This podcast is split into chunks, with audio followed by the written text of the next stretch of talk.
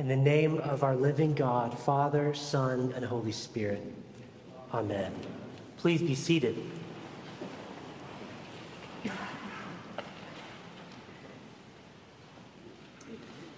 This week, uh, we witnessed another senseless act of violence the shooting at Covenant School, Nashville. It took the lives of six people, including three uh, children aged nine. And so here we are today on Palm Sunday, staring into the face of evil again. Which is, by the way, what Jesus was doing as he rode that donkey into Jerusalem. He was headed right into the school. The pain and the grief and the fear is staggering, even for us, all these miles away, who watch what's going on. And I'm sure you're thinking, like me, how do we stop this from happening? Is there some legislative answer, political answer? Is there a community answer like more awareness of others, more mental health support, more safety precautions. I'm sure all of those are necessary. What do we do, though? What do we do? As Christians, we don't have all the answers, but we do have God. So we run to God together today in worship. And in doing so, we bring to God our pain and our grief and our fear, our anxiety and worry like, is this going to happen to us? Even our, our anger at, uh, at God for, like, why don't you do something, right? You could snap your fingers and all of this could be done. The injustice of it all, in our confusion, we, we bring all of the mess to God. And then uh, we confess our sins, like we're part of this too. Forgive us our trespasses as we forgive those who trespass against us. In some sense, we've all participated. We just cried out, Let him be crucified. You, you're in the story. I'm in the story. We're the murderers. We've been saying all Lent Thou shalt not murder. To which we respond, Lord, have mercy upon us and incline our hearts to keep this law. So we run to God together this morning and we ask God to speak into the events of this week, to speak into our dark thoughts, into our questions of Him, into our fears. And this God does through His living Word in the Word of God, our God is present with us anew. That's what Christians have always taught. And so, what is that word for us today? It's actually quite fitting.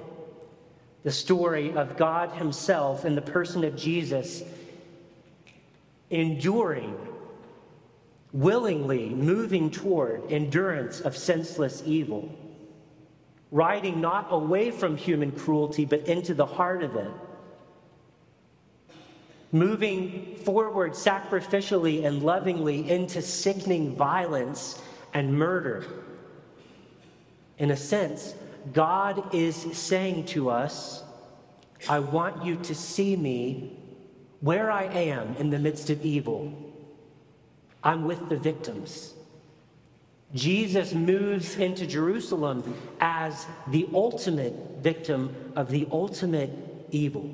Where was God in the midst of the covenant school tragedy? He was where he always is with the victims.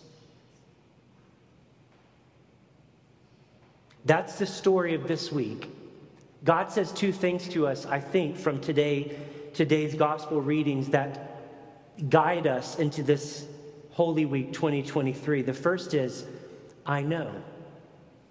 When Jesus cried out, My God, my God, why have you forsaken me? Jesus is saying, I'm with you, victims. I'm with you in the shootings. I'm with you in the violence. I'm with you in the addiction. I'm with you in the cancer. I'm with you in the divorce. I'm with you in the loss. I'm with you in the tragedy. I'm with you when you have no answers. I took that into myself. Jesus is moving toward Jerusalem as the victim. I know. That's the first thing God is saying. God's saying, Me too. I know. I know. In the person of Jesus, God becomes the victim of human evil and he's with us. Here's the second thing because, friends, it is not enough to say how beautiful a thing it is that our God is with us in the pain, that he's a victim too. It's not enough. That's not the end of the Bible story. It's a crucial part. It's the part we're going to move into this week.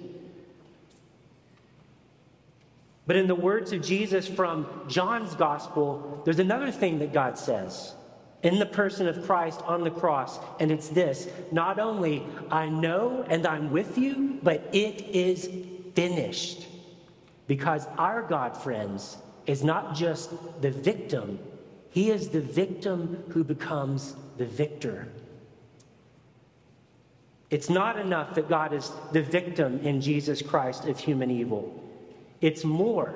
As we read in our epistle lesson from Paul, Jesus comes down and humbles himself all the way to death on a cross, and then it goes like this Therefore, God also highly exalted him and gave him the name that is above every name, so that at the name of Jesus every knee should bend in heaven and on earth and under the earth, and every tongue should confess that Jesus Christ is Lord to the glory of God the Father. God says to us today in response to evil, I know, I really do know, I'm with you. I experienced it myself, and it is finished. It is finished. So, this Holy Week 2023, as you consider the death of Jesus Christ anew, would you walk that path, walk the way of the cross? Walk the path of suffering while carrying the pain of your brothers and sisters in Nashville, while carrying your own pain? And would you hear God say to you these two things?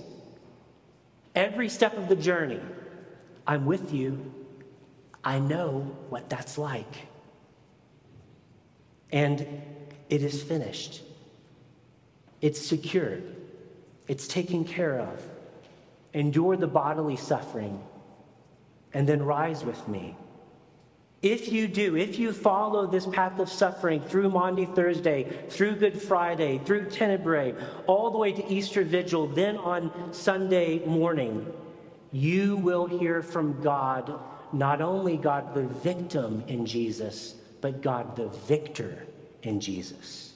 Paul said it this way For if we have been united with him, in his suffering and death, we will also be united with him in his resurrection.